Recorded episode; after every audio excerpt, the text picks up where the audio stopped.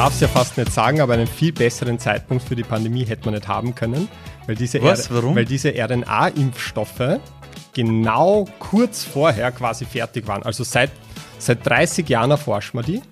Ja. Äh, und man hat viele Probleme lang nicht lösen können. Und erst 2015 hat man dann eigentlich wirklich alle Probleme halbwegs überwunden gehabt. Die Stimme, die ihr gerade gehört habt, ist die Stimme von Martin Moder. Seines Zeichens Science Buster und jemand, der den Menschen die Welt erklärt, aber nicht als Laie, sondern als gelernter Molekularbiologe. Wir erleben gerade während der Zeit von Corona, dass es ganz viele Verschwörungstheorien gibt, dass es ganz viele Falschmeldungen gibt und deshalb braucht es Menschen, die mit Humor uns einfach zeigen, was wirklich möglich ist und was nicht. In unserem Gespräch geht es ganz stark darum, wie er seinen Weg in dieser Welt gefunden hat, aber auch, warum wir teilweise in der besten aller Zeiten leben und eigentlich uns für die Pandemie keinen besseren Zeitpunkt hätten ausruhen können. Ich kann euch sagen, wir haben bei diesem Gespräch sehr, sehr viel gelacht. Ich habe sehr viel gelernt über Corona und ich habe auch sehr viel Hoffnung geschöpft für die Zukunft. Viel Spaß mit dieser Folge. Wir leben in einer Welt mit dem besten Wohlstand. Den hat vor uns keine Generation so gehabt. Wir haben die besten Technologien. Warum sollten wir uns heute noch um irgendwas bemühen? Ich glaube, man vergisst, wenn es einem so gut geht, sehr schnell, was der eigentliche Grundzustand wäre. Ich finde, man, man merkt das sehr deutlich, äh, gerade jetzt, wo das Impfthema so groß ist, wo, wo wir jetzt eine medizinische Versorgung haben, die so außerordentlich gut ist, ja, zusammen mit eben Wohlstand und und Hygiene, dass wir eigentlich alle erwarten können, so um die 80 Jahre alt zu werden, da ist es sehr, sehr leicht zu vergessen, dass der eigentliche Grundzustand, den wir bis vor 100 Jahren noch gehabt haben, der ist, dass die Lebenserwartung bei etwa 30 Jahren liegt im Durchschnitt. Vor 100 Jahren war das ja. noch so. Vor allem geschuldet äh, natürlich der Kindersterblichkeit, die drückt das ordentlich nach unten, aber das macht es ja jetzt nicht direkt besser.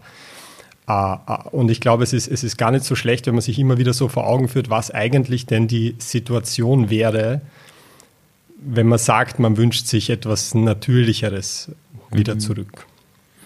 Wenn man sich jetzt, wenn man dich jetzt googelt, dann könnte man glauben, du bist so ein, also irgendwie, also dich in eine Schublade zu stecken funktioniert nicht, ja. Dich kennt man bei den Science Busters als jemand, der ganz viel Lustiges macht. Du bist Wissenschaftler, das sind die Dinge, die du gelernt hast wer ein bisschen die Hintergründe weiß, ähm, also kennt, der weiß, habe ich auch erst heute erfahren, dass du viel Zeit in der Kraftkammer verbringst und gescheit auftrainiert bist. Du machst YouTube-Videos, die das Robert-Koch-Institut äh, quasi einsetzt. Bist du jetzt YouTuber? Bist du Kabarettist? Bist du Wissenschaftler? Was bist du? Ich habe keine Ahnung. Also ich würde mich weder als Kabarettist noch als YouTuber bezeichnen. Okay. Ich habe halt jetzt vor ein paar Monaten angefangen, YouTube-Videos zu machen mhm. und bin total schockiert, wie gut das funktioniert. Das ist hoch erfolgreich. Ja, so, so, so, bist du ja auch äh, auf mich überhaupt aufmerksam genau. geworden. Was total schräg ist, aber, aber es ist jetzt nicht eigentlich die Sache, die ich primär machen wollen würde. Also ich würde mich nicht als YouTuber bezeichnen. Ja gut, aber, aber gibt es irgendeinen roten Faden, wo du sagst, all diese Dinge, die du tust, die haben am Ende des Tages einen Grund? Ja, also es gibt eigentlich nur eine Sache, die ich wirklich gelernt habe und das ist Molekularbiologie. Da bin ich ganz brauchbar und sonst bin ich eigentlich in den meisten Bereichen ein ziemlicher Depp und deswegen äh, nehme ich halt das, was ich gelernt habe und baue das halt in alle möglichen Richtungen aus. Also mit den Science Busters auf der Bühne, Fernsehen, Radio.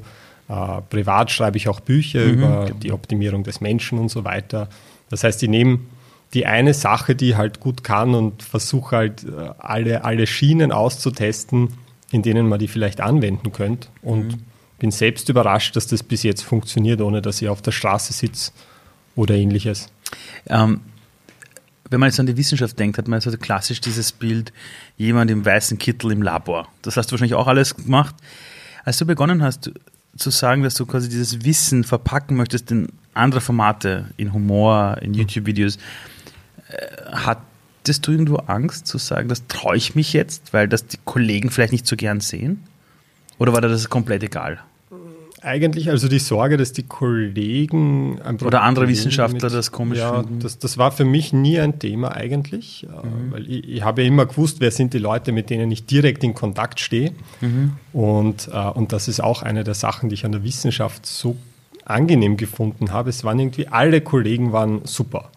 Äh, nicht nur waren die wahnsinnig gescheit. Mhm sondern, und das kann Zufall gewesen sein, das waren auch außerordentlich geschmeidige Leute. Mhm. Und da habe ich nie die Sorge gehabt, dass jetzt irgendwer unangenehm werden könnte, weil ich versuche Wissenschaft irgendwie äh, anders aufzuarbeiten als jetzt nur in Form von mhm. Publikationen.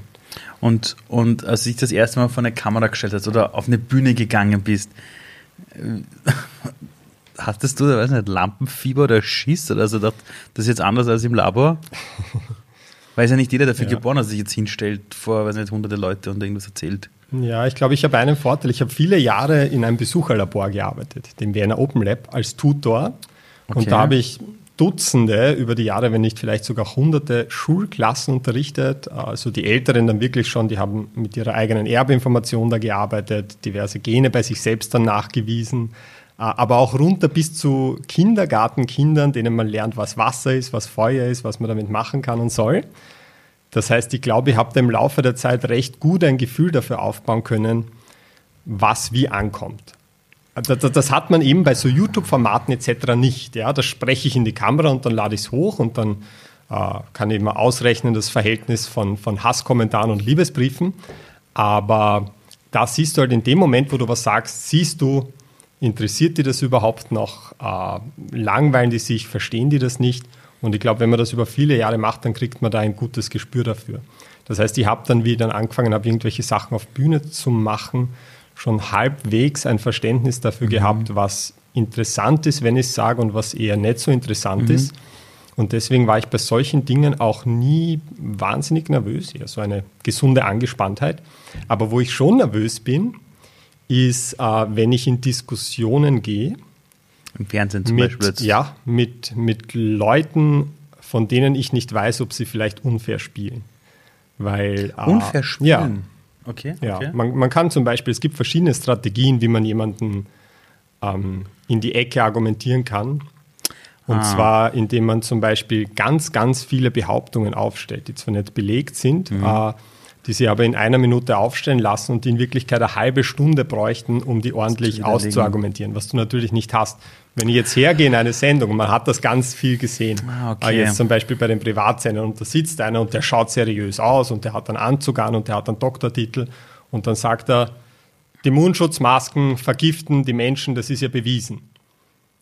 Stimmt. Und, und, du, sitzt das, ja. du sitzt daneben, du hast selber vielleicht ein Video gemacht, so wie ich, wo du zehn Minuten lang erklärst, warum das nicht der Fall ist und dich auf zehn Studien beziehst und das kannst du dort aber nicht machen. Dort kannst du dann nur vor Ort sagen, äh, wie kommen sie denn auf den Blödsinn? Vollkommener Quatsch. und dann wirkt es aber, als wären das zwei gleichwertige Meinungen. Und das ist ein Spiel, das du nicht gewinnen kannst, weil es so viel leichter ist, mit falschen Aussagen Angst ja. zu schüren, ja. als Angst mit rationalen Argumenten mhm wieder loszuwerden. Ja? Also da spielen manche einfach ein leichteres Spiel. Also, also Aufklärung benötigt Geduld und Zeit und es, es stimmt schon, einfach das in den Raum zu schmeißen mit Angst, das ist auch eine Sache, die wir ja ehrlich gesagt auch vor Corona ja erlebt haben, bei mhm. tausend anderen Themen, die aufgekommen sind. Jetzt bist du ja aber jemand, für mich bist du so ein richtig ein, so ein richtiger Aufklärer der Zukunft. Also du bist für mich so ein klassischer, wie eigentlich Lehrer und Lernen sein sollten die sich einlassen in die Lebenswelt von Menschen und mit, damit Humor arbeiten, dort mit YouTube arbeiten. Ich finde, dass die Bildung der Zukunft überhaupt so ausschauen sollte, dass man sein Wissen hernimmt und es so verpackt, wie du es zum Beispiel machst. Jetzt, was mich schon interessiert ist, ist aber, war das schon immer ein Talent von dir? Also warst du immer schon in der, also nicht, in der Schule der Unterhalter? In der Schule glaube ich nicht. Äh, meine, meine, meine Eltern sagen, ich habe als, als Kind immer wieder so ein bisschen geschauspielert. Da habe ich Freunde zu Besuch gehabt, dann haben wir uns eine Burg gebaut und dann. Und du warst das Burgfräulein oder was? dann haben meine Eltern geduldig zugeschaut, wie wir zehn Minuten lang herumhüpfen und so tun, als würden wir uns bekriegen und äh, ganz großes Drama okay. machen. Aber ähm, aber, aber ich glaube nicht, dass ich äh, in der Schule irgendwie eine zentrale Figur war. also das ist kein Talent, mit dem du geboren worden bist, wo du sagst, du kannst Dinge erklären. Weil ich erlebe schon manchmal bei Wissenschaftlern, das muss ich schon sagen, hm. die sind Profis in ihrem Bereich, aber es einem Laien wie mir zu erklären, so wie du damals in diesem Video diese Orange genommen hast und da so Sachen draufgesteckt mhm. hast. Für alle, die jetzt nicht wissen, um welches Video es geht, wir werden es verlinken, ja das war total simpel erklärt und ich glaube, die größte Kunst der Wissensvermittlung ist es, komplexe Dinge simpel runterzubrechen. Aber hast du das irgendwie schon immer bei dir drinnen gehabt? Oder kam das erst dann, als du gesagt hast, du möchtest rausgehen mit dem Wissen? Ja, ich, ich, ich, ich glaube, man lernt da zuerst in zwei Richtungen. Also wenn du in die Wissenschaft gehst, dann brauchst du da viele Jahre, mhm. um dir einen gewissen Jargon anzueignen. Okay. Wenn da jetzt jemand steht, das wird endozytotisch aufgenommen und dann wird das exprimiert und translatiert und das muss dann irgendwann Ganz alles Sinn ergeben. Ja. Ähm, und das ist auch gut und wichtig innerhalb der Community, dass man, dass man diese Sprache verwendet, weil das okay. sind alles Begriffe. Also das macht man nicht, um, um besonders klug zu klingen, sondern das sind Begriffe, die haben eine ganz bestimmte Bedeutung. Und wenn ich das jetzt in andere Sprache herunterbreche und sage, das wird abgelesen Mhm. Abgelesen kann verschiedene Dinge heißen, in Wirklichkeit. So, aber ja, weil was entsteht daraus? Da. Wenn ich sage, mhm. das wird translatiert oder transkribiert, dann ist das ganz präzise. Und die Frage ist immer, wie weit kann ich vereinfachen, bevor es irreführend wird, bis hin zu falsch. Mhm. Das heißt, da muss man sehr vorsichtig sein. Aber dann gibt es Dinge, wo man eigentlich keine Ausrede hat. Also zum Beispiel, was ich immer so witzig finde, ist, wenn Leute sagen, gut, was passiert denn, was ist denn RNA, wenn mhm. wir jetzt von RNA-Impfstoffen sprechen? Und normalerweise sagst du, du hast ein Gen, das besteht aus DNA, das wird dann abgeschrieben zu RNA und aus der RNA wird dann ein Protein, also ein Eiweiß. Und da wird dann oft gesagt, die RNA ist quasi die Blaupause des Gens. Und ich finde das so verwirrend, weil äh, vielleicht bin das nur ich oder vielleicht ist das meine Generation, aber ich habe in meinem Leben noch nie Blaupause gesehen. Mhm. Äh, ich habe keine Ahnung, was Blaupause ist. Ich glaube, da drückt man irgendetwas durch. Ich um, ähm, kenne das aus ganz früher Jugend, ja. Da hat man so, so, ich, so Text kopiert, ja. Mhm. Ich habe oft den Begriff Blaupause gehört, aber immer nur im Zusammenhang von Leuten, die gesagt haben, die RNA ist quasi eine Blaupause. Uh, also ganz das, andere Generationen wahrscheinlich. Ja, ja, das hat sich aber so etabliert und ich kann damit nichts anfangen. Uh, und ich denke mir, man kann das ja auch zeigen. Nimm her irgendwas, das ausschaut wie ein Virus und ziehe einen Faden heraus und sage, das ist die RNA und dann sehe ich das und dann kann ich mir das vorstellen Mhm. Äh, und dann wird das viel greifbarer. Hättest du dir selber solche Lehrer gewünscht oder Lehrerinnen, die das eher so für Menschen übersetzen? Mhm. Also ich habe einige sehr gute Lehrer und Lehrerinnen mhm. gehabt. Das, was ich mache, man, man darf da auch nicht so unfair sein, das kann ja der Lehrer vor der Klasse so auch gar nicht machen. Na gut, aber du kannst in diversen Fächern ja eine Brücke schlagen zur echten Welt. Also wenn du jetzt hm. sitzt in Mathe, es geht um Algorithmen, hm dann kannst du zwar die Algorithmen in die Wand hauen oder du holst ein Computerspiel her, wo ein 3D-Shooter ist, wo in Echtzeit Tonnen umfallen mhm. und erklärst, wie die Berechnungen stattfinden. Und plötzlich hast du einen Konnex zur Mathe. Ja. Plötzlich findet jeder in der HTL cool. Ja. Ich hatte einen Lehrer, der hat das gemacht. Das plötzlich war es cool. Der Nachbarklasse sind ja alle gestorben in Mathe, weil keiner verstanden hat, für was brauche ich das.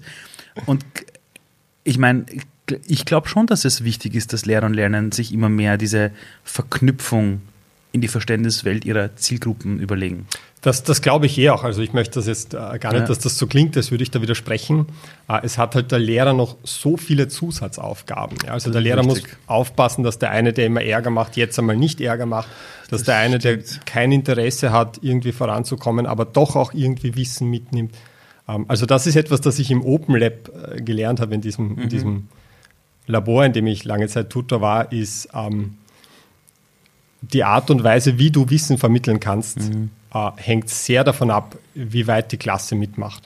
Es, es, gibt Klassen, da kannst du so viele Jokes einbauen, weil du weißt, auch wenn sie lachen, sind sie eine Minute später wieder konzentriert. Und es gibt Klassen, da weißt du, sobald einmal der Lärmpegel ein bisschen steigt, bekommst du aus. nicht mehr runter. Und da kannst du dann auch nicht unterhaltend sein oder so.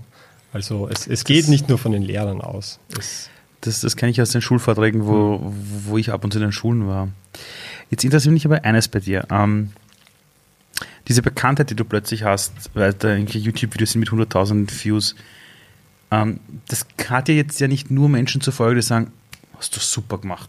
Mhm. Danke fürs Video. Sondern da gibt es ja das, es vorher, glaube ich, genannt, es gibt Liebesbriefe und Hassnachrichten oder sowas ähnliches.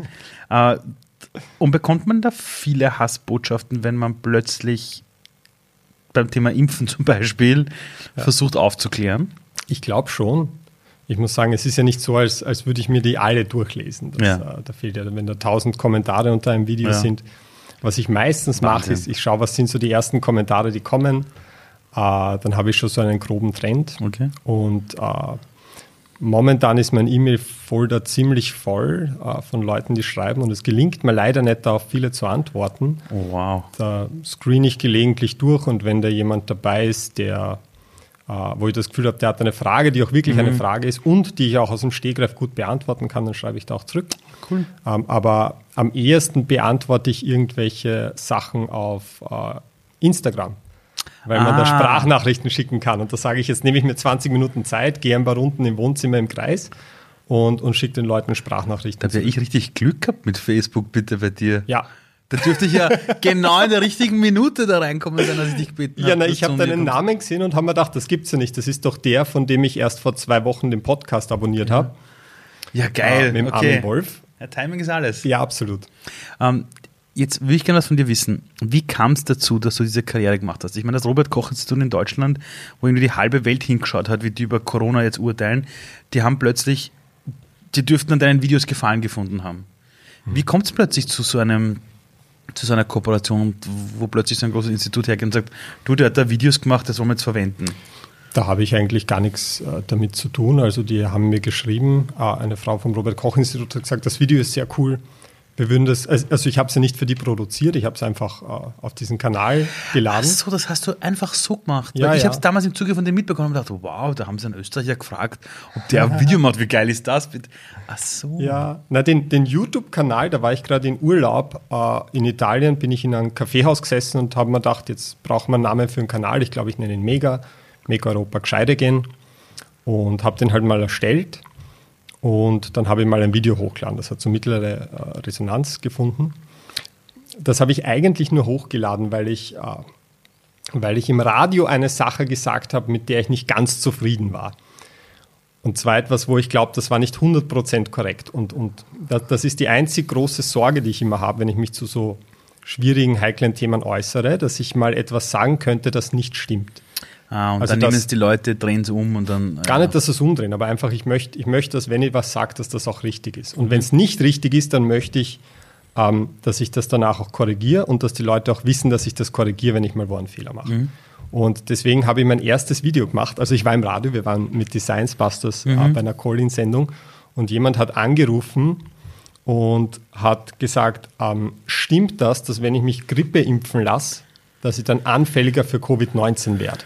Okay. Und ich habe davon noch nie gehört gehabt und habe gesagt, von wem ist denn das?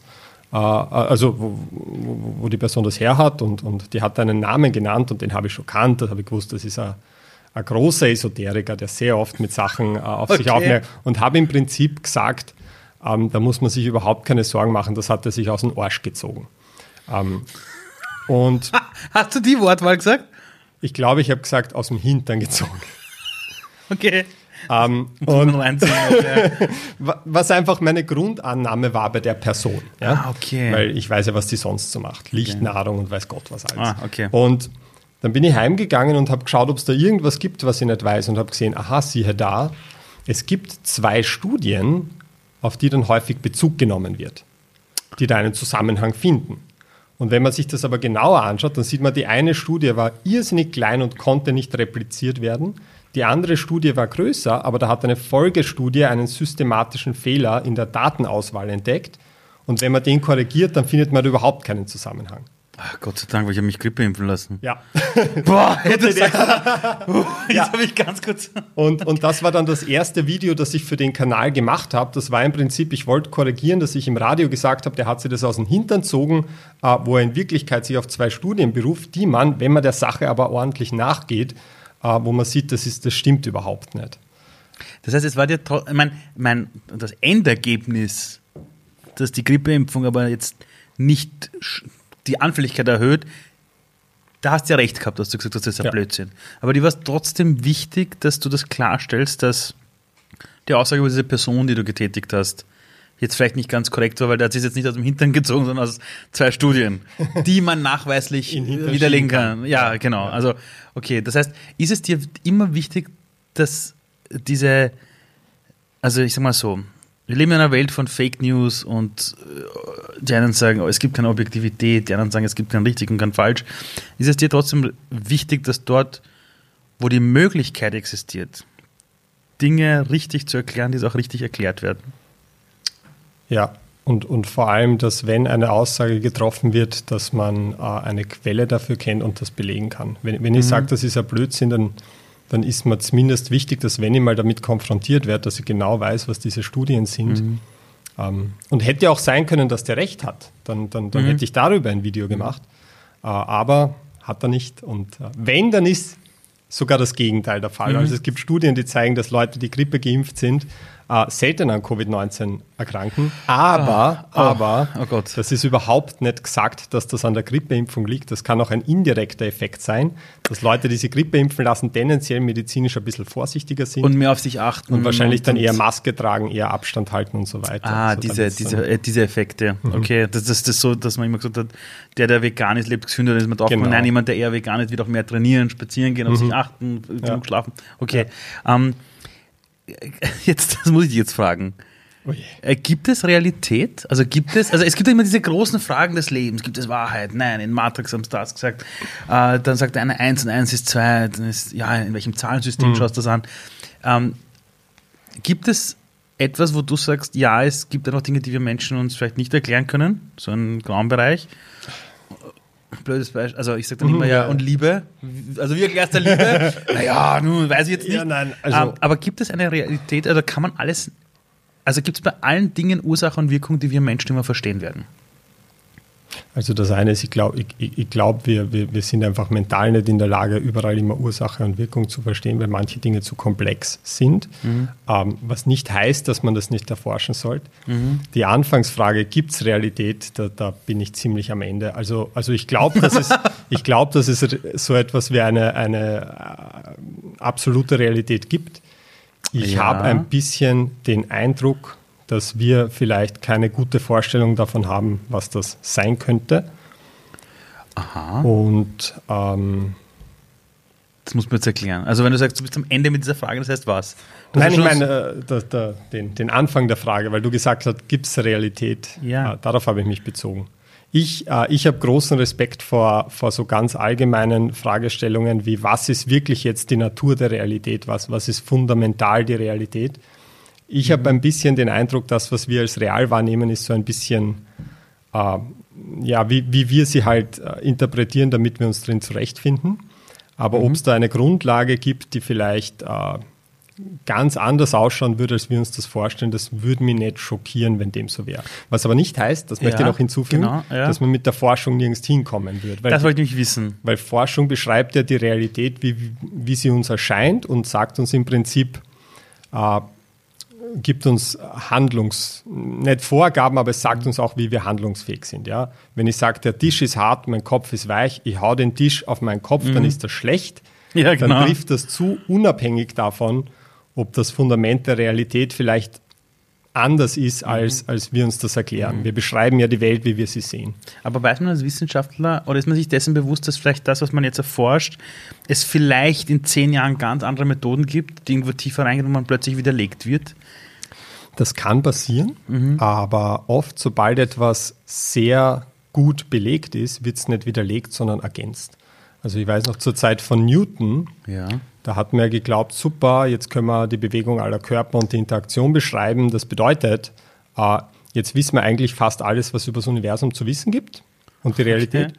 Und dann kam Einstein und hat gesagt, Moment, Moment, Moment, alles, was Newton berechnet hat, das stimmt schon, das ist schon richtig. Sonst hätte es ihm auch keiner geglaubt, das trifft ja auch zu. Aber wenn etwas irrsinnig viel Masse hat oder wenn etwas furchtbar schnell sich bewegt, dann kommen da weitere Effekte hinzu. Dann krümmt sich der Raum, dann vergeht die Zeit anders etc. Ja. Und der hat das erweitert. Und dann haben wir bei Einstein glaubt, gut, okay, jetzt verstehen wir, wie sich das Universum verhält. Jetzt mhm. sind wir ziemlich am Ende und dann kommt die Quantentheorie. Mhm, die wieder gesagt, es gibt die Zustände sagt, und die. Ja, ja. Komplette Kausalität gibt es einmal sowieso mhm. gar nicht, zumindest ja. nicht auf kleinster Ebene und so weiter. Und es gibt, äh, es gibt Systeme, die über, über Lichtjahre verbunden genau. sein können und weiß Gott was alles. Und das klingt alles, als hätte jetzt das Neue, das Alte ein bisschen abgelöst, mhm. aber so ist es nicht. Also auch wo wir Quantenphysik haben, ist noch immer alles, was Newton gesagt hat, in seinem Bereich richtig. Mhm. Und wenn ich heute, um wieder zur Medizin zurückzukommen, also was eher, mhm. also ich bin Molekularbiologe, aber geforscht habe in der medizinischen Grundlagenforschung vor allem, wenn ich heute etwas entwickle, äh, das einen Tumor heilt, dann ist es per Definition richtig. Dann heilt das den Tumor auch noch in 100 Jahren. Ja. Also insofern kann ich nicht widerlegt werden. Aber es kann natürlich sein, dass wenn jemand sagt, da hängt ein, eine Methylgruppe dran und das Ding wirkt mhm. besser. Mhm.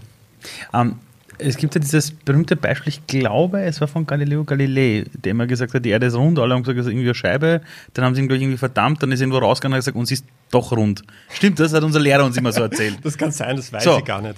Damals gab es ja Menschen, die gesagt haben, die Erde ist eine Scheibe. Und das, waren, und das war irgendwie so, alle haben gesagt, das ist so. Früher hieß das ja. ja. Da gab es einige, die haben Rechnungen angestellt und gesagt, das geht sich nicht aus. Ja. Ähm, wann ist denn das so passiert, dass dann so dieses Mindset entstanden ist, dass wir denen jetzt glauben, die Dinge berechnen und nachweisen? Weil es dürfte eine Welt gegeben haben, wo irgendwelche Leute gesagt haben, das ist eine Scheibe und es ist einfach so. Fertig. Und jemand, der was nachweisen konnte, den haben es verdammt. Oder gesagt, schleich dich. Ja. Äh, sind wir nicht eigentlich immer noch so eine Welt, dass der, der am lautesten schreit und sagt, äh, Weltverschwörung, alle sagen, ah, der hat recht, dann stehen alle dort, die das widerlegen, sagen, hallo, stimmt nicht, und wer am lautesten schreit, auf den, sind wir nicht immer noch die? Das, das, das, ja, also bei, bei Großdemonstrationen, da kann das schon so sein. Äh, Ja. Die Wissenschaft, die macht, die macht sich große Mühe, genau das zu verhindern. Also da bringt dir laut Schreien gar nichts, sondern du. Hier ist etwas, wo ich glaube, Leute haben eine falsche Vorstellung davon, wie das abläuft, wenn Forscherinnen und Forscher ihre Daten präsentieren. Da präsentiert man nicht, schaut, ich habe was Neues gefunden, urgeil, und dann kommen alle her und klopfen auf die Schulter, sondern man präsentiert seine Daten, meistens im eigenen Institut. Äh, dann gibt es einen kurzen Applaus und dann heben alle die Hand, die dir Gründe nennen wollen, warum das, was du da jetzt gerade gezeigt hast, ein vollkommener Scheißdreck ist. Und zwar, äh, weil sie sagen, du hast aber nicht ausgeschlossen das. Und also ich weiß das noch bei meiner Forschung, ich präsentiere die Daten und die sagen, das ist ganz interessant, aber dieses Zellsystem, das du verwendest, das ist so künstlich. Wir haben keine Ahnung, ob das irgendeine Relevanz im Körper hat und du musst zuerst noch belegen, dass das in Zellen von Menschen direkt entnommen auch wirkt. Da musst du dieses Experiment nachliefern. Dann sagt der Nächste was anderes, der sagt, aber ich habe in einer Studie von 1987 gelesen, dass das im Zebrafisch vollkommen anders abläuft. Und da musst du das noch irgendwie entkräftigen. Das heißt, ich sage immer, Forschung ist wie professionelles Mobbing. Jeder versucht, die Daten vom anderen irgendwie fertig zu machen. Und erst wenn du keine Möglichkeit mehr siehst, einen Fehler drin zu finden, dann wird das überhaupt veröffentlicht. Und dann müssen Ach da so. noch drei Fachkolleginnen und Fachkollegen draufschauen, die, von, die aus demselben Gebiet arbeiten und sagen, ah, das ist methodisch okay, das ist interessant, das können wir veröffentlichen. Und dann ist er mal draußen. Und dann kommen dann noch andere Labore, die auf deine Daten sich beziehen, die es vielleicht versuchen zu replizieren, die es versuchen zu erweitern. Und wenn es da nicht stimmt, wird es auch wieder zurückgezogen. Also es gibt da diese ganz viele Das Kontrollmechanismen, ist die ja eben voll der Kampf. es ist furchtbar. Also Wiss- Wissenschaft macht nur in wenigen Momenten wirklich Spaß. Aber da muss man wirklich jemand sein, der es auf sich nimmt, sich bemühen zu wollen. Ja. Ich war, immer, ich war immer begeistert von Leuten, die schon länger in der Forschung waren als ich, was die für eine Frustrationstoleranz haben. Und ich weiß nicht, ob das war, weil die Leute die im Laufe der Zeit aufgebaut haben oder einfach, weil der Job für diese Menschen selektiert. Also wenn du keine hohe Frustrationstoleranz hast, dabei. springst du eh ab. Das weiß ich nicht. Warum, warum bist du YouTuber geworden und Science Pastor? Wegen der Frustrationstoleranz? Ja, ich, äh, ich, ich habe mal einen Test gemacht. Ich bin mal zu einer äh, Psychologin von der Uni Wien gegangen Ja. und habe gesagt, ich möchte alles testen. IQ, äh, Frustrationstoleranz, äh, was, was noch mal- was alles. Das kann man testen, Frustrationstoleranz? Ja, da gibt es Tests. Okay, das und muss ich ich machen. Ich glaube, ja, das ist so interessant, weil ich glaube, ich glaub, der Test hat bei mir nicht funktioniert. Ich glaube nämlich, äh, ich glaube, dass, also ich habe mich vom Computer verarscht gefühlt. Mein, mein, mein Ziel war nicht, ich will schauen, wie lange ich das alles durchhalte, sondern mein Ziel war, dieser Computer, der verarscht mich, na, dem zeige ich's. Und deswegen habe ich bei diesen ganzen Aufgaben, die eigentlich zum Ziel haben, dich zu demotivieren, habe ich mich immer beleidigt und angegriffen gefühlt und habe nicht aufgehört. Und dann ist irgendwie rausgekommen, ich bin bei der Frustrationstoleranz im 99. Perzentil, also quasi ganz oben. Und ich glaube, das stimmt einfach nicht. Ich war einfach grantig. Aber man, man kann so Sachen testen und das kann wahnsinnig interessant sein. Weil ich glaube, dass Frustrationstoleranz überhaupt was ist, was unserer Gesellschaft fehlt. Die ich ich finde, dass die Leute null Frustrationstoleranz haben. Ähm, in einer Woche heißt der Lockdown dauert so lange, dann sagt einer, wir müssen verlängern, weil die Daten nicht mehr hergeben. Katastrophe, ja. Die, die Leute, keine Ahnung, irgendwas passiert, wir können nicht Skifahren. Oh Gott, ja, was weiß ich was alles, ja. Es gibt natürlich Dinge, die wirklich schlimm sind, aber dann gibt es so Dinge, wo ich mir manchmal denke, ich bin in einem Flüchtlingsheim aufgewachsen. Ich habe bis zum 13. Lebensjahr waren meine Klamotten von der Caritas und vom Roten Kreuz. ich habe gelernt, Dankbarkeit mhm. in erster Linie zu leben. Und Dankbarkeit ist immer gut gegen Frustrationstoleranz. Ja. Und ich habe das Gefühl, dass unsere Gesellschaft null Frustrationstoleranz hat. Die halten es nicht mehr aus, dass man Dinge aushalten muss. Mhm. Und jetzt, um zurückzukommen, ja, äh, zu dem, was, was du machst. Die Science Busters zum Beispiel. Die nehmen sich ja Wissenschaft an, aber mit Humor. Und das ist eine Sache, die in der breiten Gesellschaft sehr gut ankommt. Ähm, wie kam es, dass du in diesen Bereich gegangen bist? War das ein, eine Planung? Also gesagt, irgendwann wäre ich Science Buster?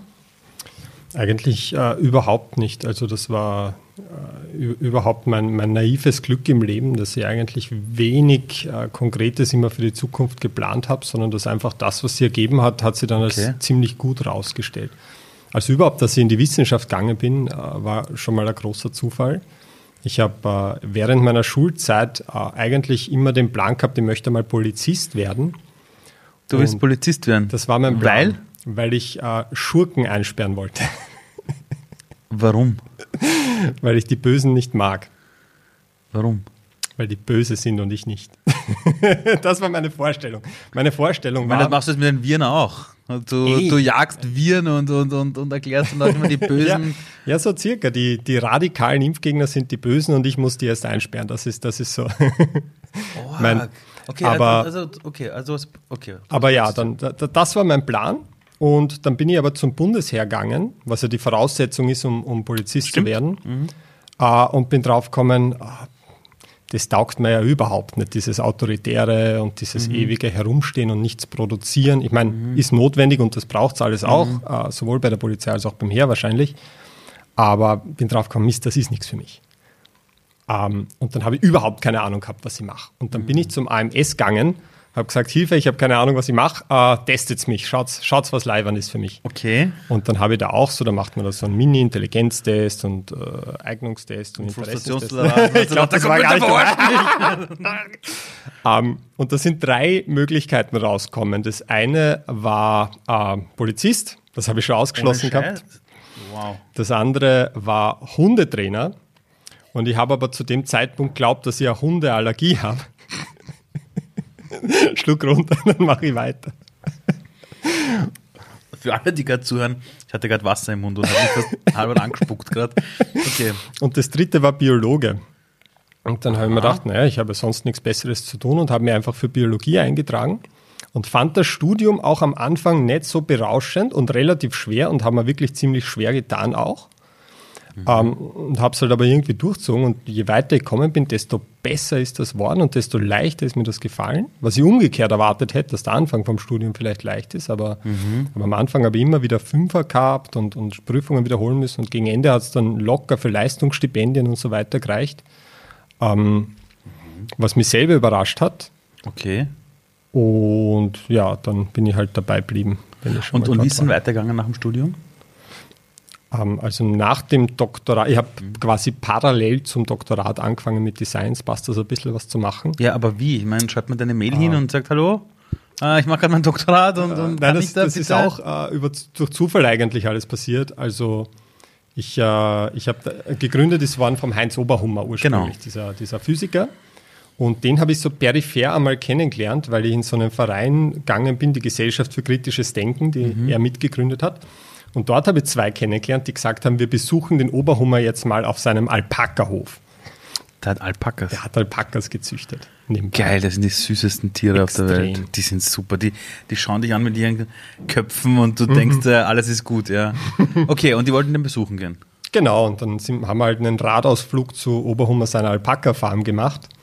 Und äh, ja, dadurch habe ich den halt ein bisschen kennengelernt, habe ihn dann auf mhm. Facebook geaddet und dann hat er mal was gepostet über so eine Genschere CRISPR.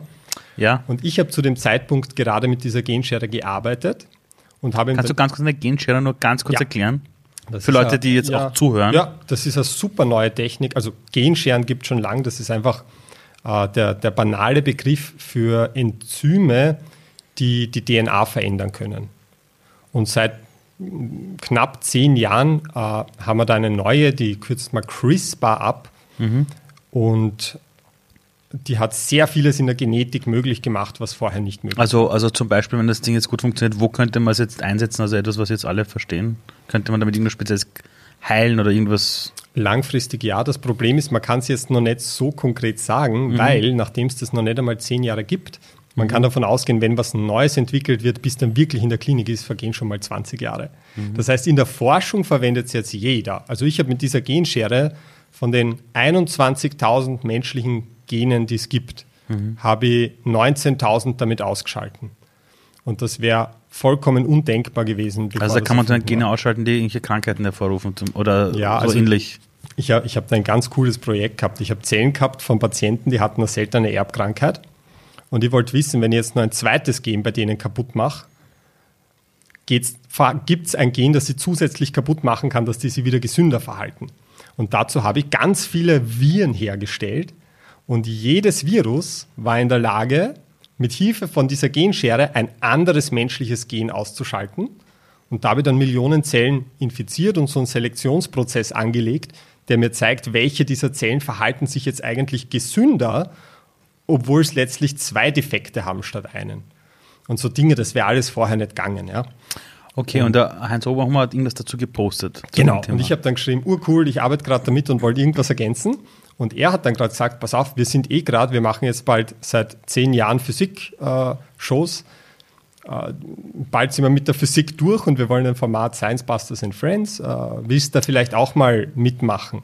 Damit sie andere Fachdisziplinen auch reinkriegen. Und dann habe ich gesagt, ja, urgern, ich war eh schon immer ein großer Science-Buster-Fan. Ja. Und dann bin ich halt mit ihm und dem Buntigam äh, auf ein Bier gegangen und wir haben eine... Buntigam auf ein Bier, das ist so geil. Ja, okay. Das ist, glaube ich, hat er oft gehört im ja, Laufe seines Lebens. Ja und, äh, und haben halt eine mögliche Show besprochen. Geplant war, dass wir die einmal zusammen spielen, aber kurz drauf ist der Oberhummer dann verstorben. Mhm. Dann habe ich ein Jahr gar nichts gehört und dann hat irgendwann der Buntiger mir ein Mail geschrieben, äh, ja, wir versuchen jetzt mit wechselnder Besetzung die Science mhm. Busters wieder ähm, wieder auf die Bühne zu holen, mhm. magst du mal mitmachen. Und das hat so gut funktioniert, dass ich dann einfach nicht mehr aufgehört habe. Und jetzt bin ich halt da auch irgendwie dabei.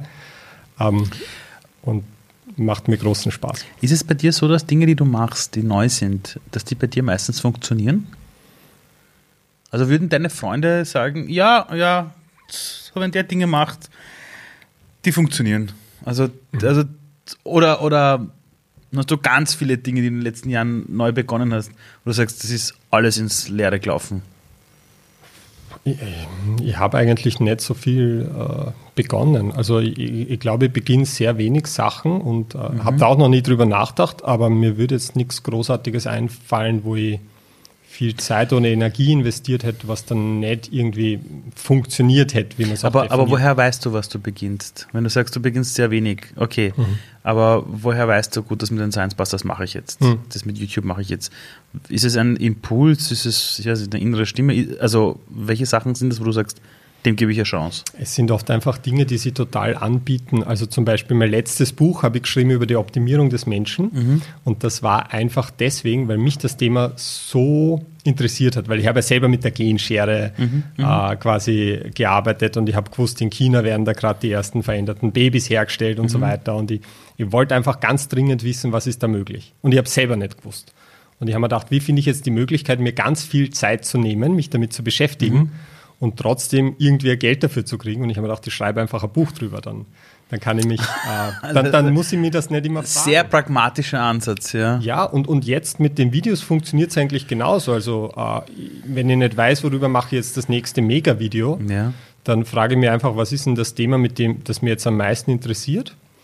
Und das ist jetzt im Moment die Art, wie Viren mutieren und könnte mhm. das der Immunantwort entkommen und so weiter. Und darüber mache ich dann halt das nächste Video. Und und es stellt sich halt heraus, äh, einfach so als Daumenregel, wenn mich etwas wirklich sehr interessiert, finden sich meistens auch viele andere Leute, wo sie dann zeigt, die interessiert das ja auch. Und das ist eigentlich mein Konzept. Hast du, wenn ich mir aktuell so diese Demos ab und zu ansehe, oder wie die Menschen heute in dieser Welt, also diese Querdenker zum Beispiel reagieren auf Leute, die einfach sagen, hey Leute, zum Beispiel, nicht, impfen ist okay oder so, das sind ja manchmal also im Internet zumindest sehe ich es ja, bei den Kommentaren in den Foren, da sind ja wirklich brutale Sachen dabei, ja, wo die sagen, ja, die Wissenschaftler und das geht überhaupt nicht und Bill Gates, äh, der soll getötet werden. Das, das, sind ja verrückte Sachen teilweise. Hast du, als deine Videos bekannt geworden sind, irgendwann auch Angst gehabt? Weil wenn irgendein Kommentar steht, ah, das ist der Nächste, der versucht, Weltverschwörung und keine Ahnung, hat man da Angst und denkt sich, soll ich das vor die Haustür gehen? Oder? Also nicht Angst vor die Haustür zu gehen, aber ich kenne ja, ich kenn ja einige Leute, die auch im Podcast äh, und so viel über kontroverse Themen auch ja. sprechen. Ähm, und ich weiß halt, dass die auch sehr regelmäßig irgendwelche Morddrohungen bekommen und, oh. und zum Teil Geheimadressen haben und sowas. Und das kann schon passieren, wenn man sich zu so Themen äußert, weil du da gibt es Überlappungen zwischen den Szenen. Da gibt es ja Rechtsradikale, die glauben, äh, man will Europa sterilisieren mit ja, der genau, Zwangsimpfung genau. und weiß Gott, was für genau. Blödsinn. Genau.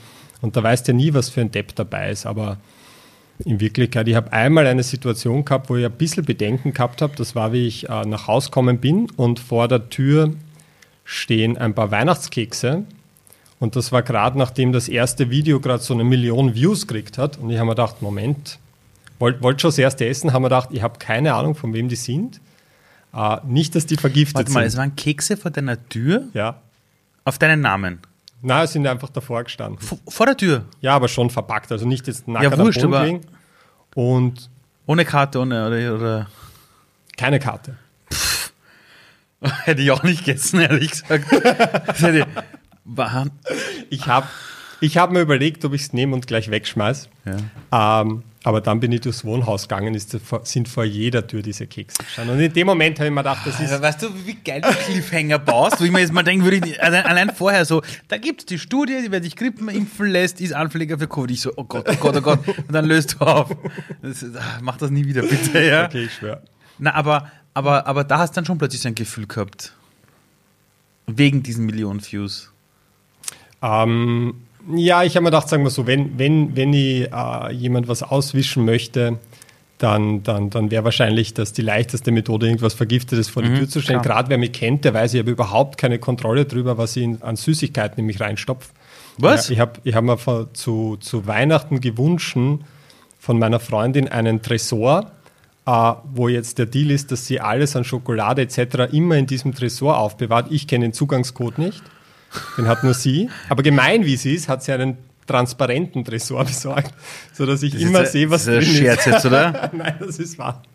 Das ist ja brutal, hey, das muss man auch Ich outsource meine Disziplin. Hey, ich muss dich jetzt, das passt jetzt überhaupt nicht zum Podcast, aber ich frage dich trotzdem. Also, du kannst dich bei Schokolade nicht zurückhalten. Ja. Warum bist du nicht dick? Wegen dem Tresor. Also Nein, aber nochmal, aber vorher. Also warst du früher urdick? Na, urdick nicht. Ich war ein bisschen pummeliger, bis ich äh, 14, 15 war oder so. Ja. Dann habe ich angefangen, äh, dann habe ich plötzlich mal gedacht, Mist, also da fängt ja die Pubertät an. Ja. Denk mal, scheiße. Mädels. Also, ja, also das war dann überhaupt erst später. Also ja. ich bis, bis 17 habe ich mir für fast nichts interessiert, außer Age of Empires. Und, einer der besten ja, Spieler. Danke, Microsoft. Einer der besten Spieler damals. Wahnsinn. Ähm, aber irgendwann habe ich mir schon gedacht, ah, ich muss schauen, dass das besser wird. Und dann habe ich halt angefangen, viel zu laufen. Dann habe ich angefangen, äh, Kampfsport zu machen. Aber, aber mein, das kann ich mir überhaupt nicht vorstellen. 17 Jahre lang interessiert sich für gar nichts. Und dann sagst du, ich mache gleich Kampfsport. Wie? Ich meine, hast du irgendein Vorbild gehabt, das. Ja, ein Freund von mir, der hat das schon seit kleinster Kindheit angemacht und den habe ich immer ziemlich cool gefunden. Ah, das und heißt, er war schon so ein Vorbild. Verein. Ah, okay. Okay, jetzt kenne ich mich aus. Und dann hast du Kampfsport gemacht und, und dann ging es, okay. Aber, die, aber diese Schokoladengeschichte ist blieben, dass du gern Süßigkeiten futterst. Ja, meine Strategie war halt immer, ich habe einfach nichts mehr daheim. Und jetzt seit einem halben Jahr wohne ich aber mit meiner Freundin zusammen und die hat aber Disziplin. Das heißt, die kann überall Süßigkeiten rumliegen meine haben Frau, und muss sie nicht essen. Ja. Eine Katastrophe, ja. ja. Weil, weil meine Frau lässt dann auch immer alles übrig und ich futter es dann. Mhm. Ja, und ich hasse es. Na gut, mit Kampfsport habe ich noch nicht angefangen. Um, aber um wieder, Entschuldigung, das wollte ich jetzt selber wissen, ja, wegen mir selber, weil ich bin auch am Körper optimieren und schauen, ja. wie kann man Schokolade essen, aber trotzdem so durchdringend ausschauen wie du, ja. Ich mache ich mach einmal im Jahr mache ich eine Defi oder Cut, wie man heute sagt. Eine was? Ähm, also ich versuche das ganze Jahr über eigentlich äh, aufzubauen und massiger zu werden und okay. sage, ich pfeife dabei auf den Körperfettgehalt weitestgehend. Okay, okay. Ähm, und dann nehme ich mir fünf Wochen im Jahr heraus, wo ich einen ganz strengen Ernährungsplan mache. Den habe ich mal von einer Trainerin im Das Gym zusammenstellen okay, lassen. Okay. Ähm, und da weiß ich, also da habe ich einen Excel-File, das wird alles äh, ganz, ganz präzise vermessen und geplant. Da weiß ich, wenn ich mich an den halte, nehme ich exakt pro Woche ein Kilo ab. Mhm. Und ich kann mir im Prinzip vorher festlegen, okay, ich habe jetzt 85 Kilo, möchte auch 80.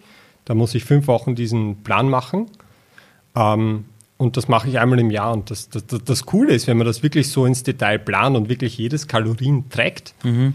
dann ist eigentlich der einzige Unsicherheitsfaktor, der bestehen bleibt, ist, ob man die Disziplin hat, das zu machen. Sie an den Plan zu halten oder nicht, ja. Und das fällt mir leicht. Na, das stimmt aber. Also immer wenn ich solche, also immer wenn ich in meinem Leben Pläne zugelassen habe und gesagt habe, ja, jetzt mache ich einen Plan, stimmt, das hat immer funktioniert. Immer nämlich. Ja, das stimmt schon. Es ist dann die, die, die, die Disziplin an sich, an den zu halten. Aber ich muss jetzt nochmal zurückkommen zu dem Ding. Wie fühlt man sich, wenn man so ein Video macht und eine Million Abrufe hat? Ich meine, das ist ja irre. Das ist äh, erstaunlich unspektakulär. Also ja, schon, aber wenn du dir denkst, das haben jetzt eine Million Menschen gesehen. Ich meine, mhm. mit etwas, was du studiert hast, was Wissenschaft ist, ja. und du hast damals, und, und, und, und im Vorgespräch hast du mir erzählt, du hast das am Anfang noch mit dem iPhone gemacht. Mit dieser Innenkamera hast du dir seine eigenen Videos aufgenommen. Äh, ich kenne viele Leute, die machen YouTube-Videos und die sind froh, wenn sie 1000 Views haben. Aber wie fühlt sich das so an, wenn man plötzlich mit seinem Wissen, wo man sagt, ich will das raustragen und plötzlich sehen das eine Million Menschen. Hm. Das ist eine Verantwortung, denkt man sich, oh Gott, das nächste Mal muss ich wieder eine Million haben oder habe ich da eh komplett erzählt? Wie, wie ist das? Also das mit der Million, also diesen Druck spüre ich gar nicht, weil äh, jetzt für mich persönlich macht es überhaupt keinen Unterschied, wie viele Leute das sehen. Ich kriege mhm. ja, krieg ja kein Geld für mehr Views oder ja. so. Mhm. Ähm, aber ich habe schon das Bedürfnis, also wenn das, äh, die Wahl der Videos fällt auch dadurch, dass ich einfach schaue, wenn mir ganz viele Leute schreiben, ich mache mir Sorgen wegen möglicher Unfruchtbarkeit durch die Impfung. Äh, und ich mm. merke, jetzt schicke ich schon 15 Leuten eine Sprachnachricht und erkläre da kurz in drei Minuten, äh, warum die Impfgegner das schon bei vielen anderen Impfungen behauptet haben, warum das auch diesmal ein Blödsinn ist. Da denke ich mir irgendwann, es ist einfach einfacher und sinnvoller. Ich mache ein Video, mhm. das lade ich hoch und mhm. wenn irgendwer diese Frage hat, dann verlinke ich das. Also auch eigentlich wieder äh, ja fast schon Faulheit. Es ist irgendwann zeitsparender, ein Video zu machen, als, als so vielen Leuten zu antworten. Ähm, wie geht es jetzt weiter? Ich meine, hast du jetzt vor, diesen Kanal auszubauen, hast du vor, ich meine, es, aktuell ist jetzt Corona, das heißt, es wird jetzt nicht großartig Kabarettprogramme geben auf großen mhm. Bühnen, ja. Ähm, wie, du selbst als Mensch, vorher hast du gesagt, du bist keiner, der jetzt großartig plant. Mhm. Aber wenn du jetzt dir in deinen nächsten Schritte überlegst, wie du dieses Wissen weiter rausträgst, also du kannst Hast du für dich schon irgendwie eine Ahnung, in welche Richtungen es geht? Uh, für mich generell, ja, ich freue mich vor allem drauf, wenn das, uh, die Pandemie vorbei ist und ich wieder mit den Science Busters uh, Bühnensachen mhm. machen kann, weil das macht mir halt am meisten Spaß mhm. und, und so würde ich halt auch meine, meine Ziele definieren, einfach mhm. das zu machen, was ich am liebsten mache. Das taugt mir halt zum einen auf der Bühne stehen selber mhm. schon auch, aber auch mit den Leuten herumfahren und dann in irgendwelchen Hotels Frühstücksbuffet und so, das mhm. finde ich immer mhm. urschön. Um, den Kanal selber, Uh, solange es Corona noch ein großes Thema ist, werde ich schauen, dass ich das auf jeden Fall uh, regelmäßig mit den Themen befülle, mhm. die ich am relevantesten finde. Ich habe den Kanal ja eigentlich nicht selber uh, gegründet, sondern eigentlich machen da zwei andere auch noch mit. Der mhm. Florian mhm. Eigner, der ist Physiker. Genau, ja. Und die Christina, die kommt aus dem Public Health Bereich. Mhm. Ähm, die wollten eigentlich auch Videos hochladen, werden das auch machen, nur haben die halt äh, richtige Jobs auch und kommen deswegen noch nicht dazu. richtige Jobs. Aber die, die, die Idee ist beim Megakanal, dass wenn ein Cor es war nie gedacht als ein, ein, ein, ein Corona-Aufklärungskanal. Mhm. Das ergibt sich halt jetzt so, weil ich im Prinzip ja sonst nicht viel äh, zu sagen habe im Moment. Mhm. Um, aber wenn dann die Pandemie am Abklingen ist mhm. und ich nicht mehr das Gefühl habe, da gibt es Themen, die müssen unbedingt besprochen werden, mhm. ähm, und der Florian und die Christina dann mehr Zeit haben, auch mhm. Videos beizutragen, dass es einfach allgemein mhm. ein Wissenschaftskanal ist über, über die Themen, die uns am meisten interessieren mhm. und dass wir den halt dann zu dritt weiterführen. Also der Kanal wird nicht aufhören nach der Pandemie, aber er wird, er wird auch nicht versuchen, dann 2025 noch über Corona zu reden. Als damals dieser, dieser Virus aufgekommen ist, als, als, also also vor knapp einem Jahr kann man sagen, als es dann quasi auch bei uns quasi immer bekannter geworden ist. Du als Wissenschaftler mit deinem Know-how, warst du am Anfang auch erschrocken, hast du auch die Ängste gehabt, weil ich kann dir sagen, als das begonnen hat mit dem ersten Lockdown, ich bin auf der Straße gegangen mhm. und die Menschen hatten so eine Panik, die haben Straßenseiten gewechselt, wenn einer gekommen ist. Also so war diese Angst vor dem Virus da. Ich, Im März, April hatten alle diese Angst, der Tod geht um und die Leute sind sich auf, auf weite Distanz aus, aus dem Weg gegangen und es hat überall diese Angst da, ja. Oh Gott, ich darf im Einkaufszentrum nichts mehr angreifen zum Beispiel. Für dich mit deinem Know-how war das wahrscheinlich alles unbegründet, oder? Mm, nein, das würde ich so gar nicht sagen. Okay, Also okay. Äh, es war ja am Anfang wirklich vieles unsicher. Man hat am Anfang äh, ja tatsächlich nicht gewusst, wie wird es übertragen. Hat man zuerst glaubt, vielleicht Schmierinfektion über was Mhm. Genau. angreifen, dann hat es geheißen Tröpfchen, was auch richtig ist. Und dann ist aber dazu gekommen, eigentlich Monate später, dass das Aerosol wahrscheinlich ein genauso großer Faktor ist in Wirklichkeit. Also da hat sich ja lang viel verändert. Dann hat es lang, war man sich nicht sicher, bringen die Masken was. Dann später ist immer klarer geworden, ja, die bringen durchaus einiges. Ähm, und das hat ja alles wirklich lang gedauert. Und es hat auch wirklich lang gedauert, bis man gute Zahlen gehabt hat, wie hoch jetzt wirklich die Infektionssterblichkeit ist.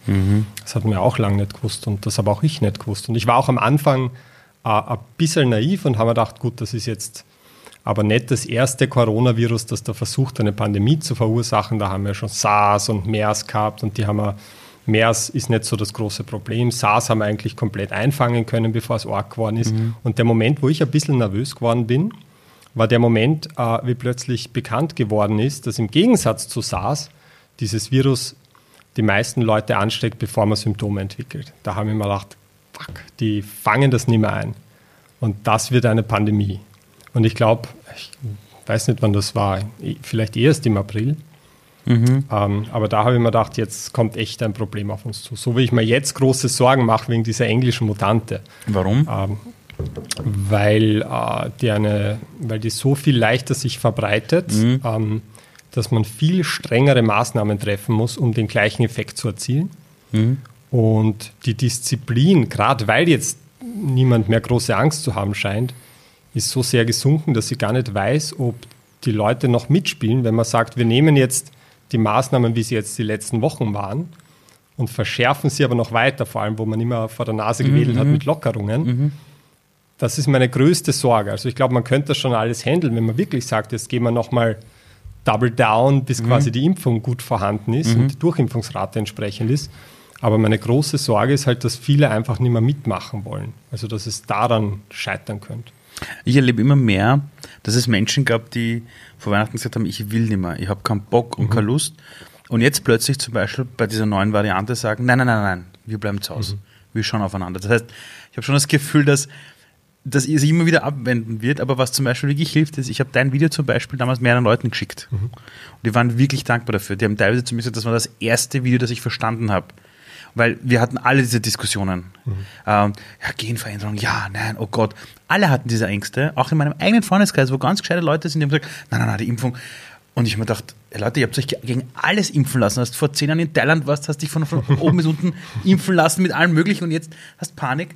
Und du hast gemerkt, die Leute sind manchmal verwirrt, weil es so viele verschiedene Informationen sind. Und wenn du dann auch noch, sag ich jetzt mal, Organisationen hast, wo du merkst, die ziehen nicht am selben Strang, ja, bist noch mehr vielleicht verwirrt. Und da war dann wieder zum Beispiel sehr wichtig. Also ich glaube, dass in diesem Fall es urwichtig wird, weiter diese Aufklärungen zu treiben und den Leuten noch klar zu machen, dass es wichtig ist. Ich glaube, dann ist es schon, schon möglich.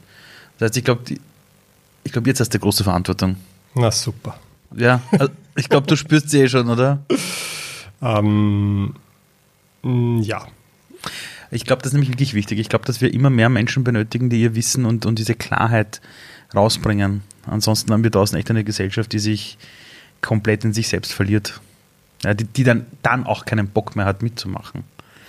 Muss ich ganz ehrlich sagen. Glaube ich zumindest, ja. Ich möchte dich noch was fragen. Ähm, du hast vorher gesagt, wenn diese Pandemie abklingt, dann wirst du mit den Science Bustern wieder auf die Bühne gehen, was ich urgut nachvollziehen kann. Ähm, Hast du irgendwie so eine Ahnung, wann das sein wird? So, der Blick in die Kristallkugel, so. Ich würde mir nämlich gerne den Kalender stellen. Also, Ja, leider auch nicht. Ich, ich glaube, wann es sein könnte. Ich Ja. glaube, wenn wir uns große Mühe geben und die Leute impfbereit sind, Ja. ich glaube, dass es dann ausgeht, dass wir im Sommer wieder halbwegs normal leben könnten. geil. Ähm, aber das hängt halt wirklich, das hängt von vielen Faktoren ab. Äh, Mhm. Zum einen, wie niedrig kriegen wir jetzt noch die Zahlen? Wie schnell lassen sich die Leute impfen? Sind Mhm. die Impfstoffe wirklich so wirksam, äh, wie wir momentan denken? Ähm, und, und dann, glaube ich, könnte man es in Wirklichkeit sehr schnell hinter uns haben. Also wenn wir wenn wir nach Israel schauen, da schaut es ja dann auch aus, als super. hätten die im, im April die Pandemie quasi hinter sich. Und das wäre natürlich meine Hoffnung ist, dass wenn die Leute, ja, angenommen bei uns wäre die Impfbereitschaft ganz niedrig, was ja in Österreich gar nicht so überraschend Ja. Und wir schauen dann aber in die anderen Länder, in Europa und in der Welt und sehen, die gehen auf Partys, die Mhm. sind nicht alle dann nach drei Monaten plötzlich tot umgefallen, wie manche ja. Leute befürchten und die fahren mit die Öffis und die, Die haben wieder erleben. Die haben wieder dann- erleben, ja. dass dann die Leute, ja, die haben wieder erleben und es ist nichts passiert, die sind halt impfen gegangen, Ja. so wie jeder sich auch mal die FSME-Impfung holt. Genau. Äh, Und jetzt können es wieder normal machen und wir haben dann Lockdown Nummer 13. Also sie denken, vielleicht wäre das doch die bessere Option. Ich glaube, das funktioniert manchmal schon, wenn du siehst, jemand anderer hat es irgendwie besser, denkst du, das will ich jetzt auch. Ja, ist auch eine Option. Vielleicht rettet der Neid unsere Gesellschaft, das kann man so sagen. Hey, das ist was Hoffnungsvolles, weil es heißt oft, dass wir in Österreich so eine Neidgesellschaft haben. Da wird der Neid was Geiles, da man sich denkt, das will ich auch. Ähm, wenn du jetzt so aber auf die Geschichte der Menschheit zurückblickst, das ist ja nicht die erste Pandemie, die irgendwie äh, ganz viele Menschen weltweit betroffen hat. Und wir leben aber jetzt wirklich in einer Welt, wo es unfassbar ist. Ich meine, ich sage den Leuten immer, stell dir vor, wir hätten Corona vor 40 Jahren gehabt, ohne Internet, ohne Datenübertragung, ohne dass man mit Oma und Opa übers Handy reden können, zu Null trifft de facto. Ähm, haben wir manchmal das Gefühl, dass das, was uns jetzt gerade passiert, immer gerade das Schlimmste ist? Weil wir die Geschichte nicht konsultieren?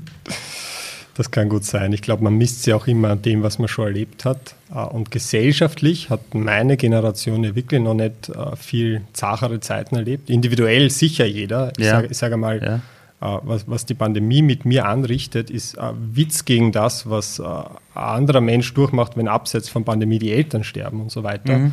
Aber als Gesellschaft allgemein hat meine Generation ja nichts Vergleichbares gehabt und deswegen erscheint das natürlich unfassbar arg und für viele ist natürlich auch unfassbar arg, wenn wer stirbt oder wenn sie ein Geschäft verlieren. Das ist richtig. Ja. Aber im Vergleich zu dem, was so eine Pandemie vor Jahrzehnten noch angerichtet hätte, können wir echt unfassbar glücklich sein. Zum einen, man darf es ja fast nicht sagen, aber einen viel besseren Zeitpunkt für die Pandemie hätte man nicht haben können, weil diese, Was? Warum? Weil diese RNA-Impfstoffe genau kurz vorher quasi fertig waren. Also seit, seit 30 Jahren erforscht man die.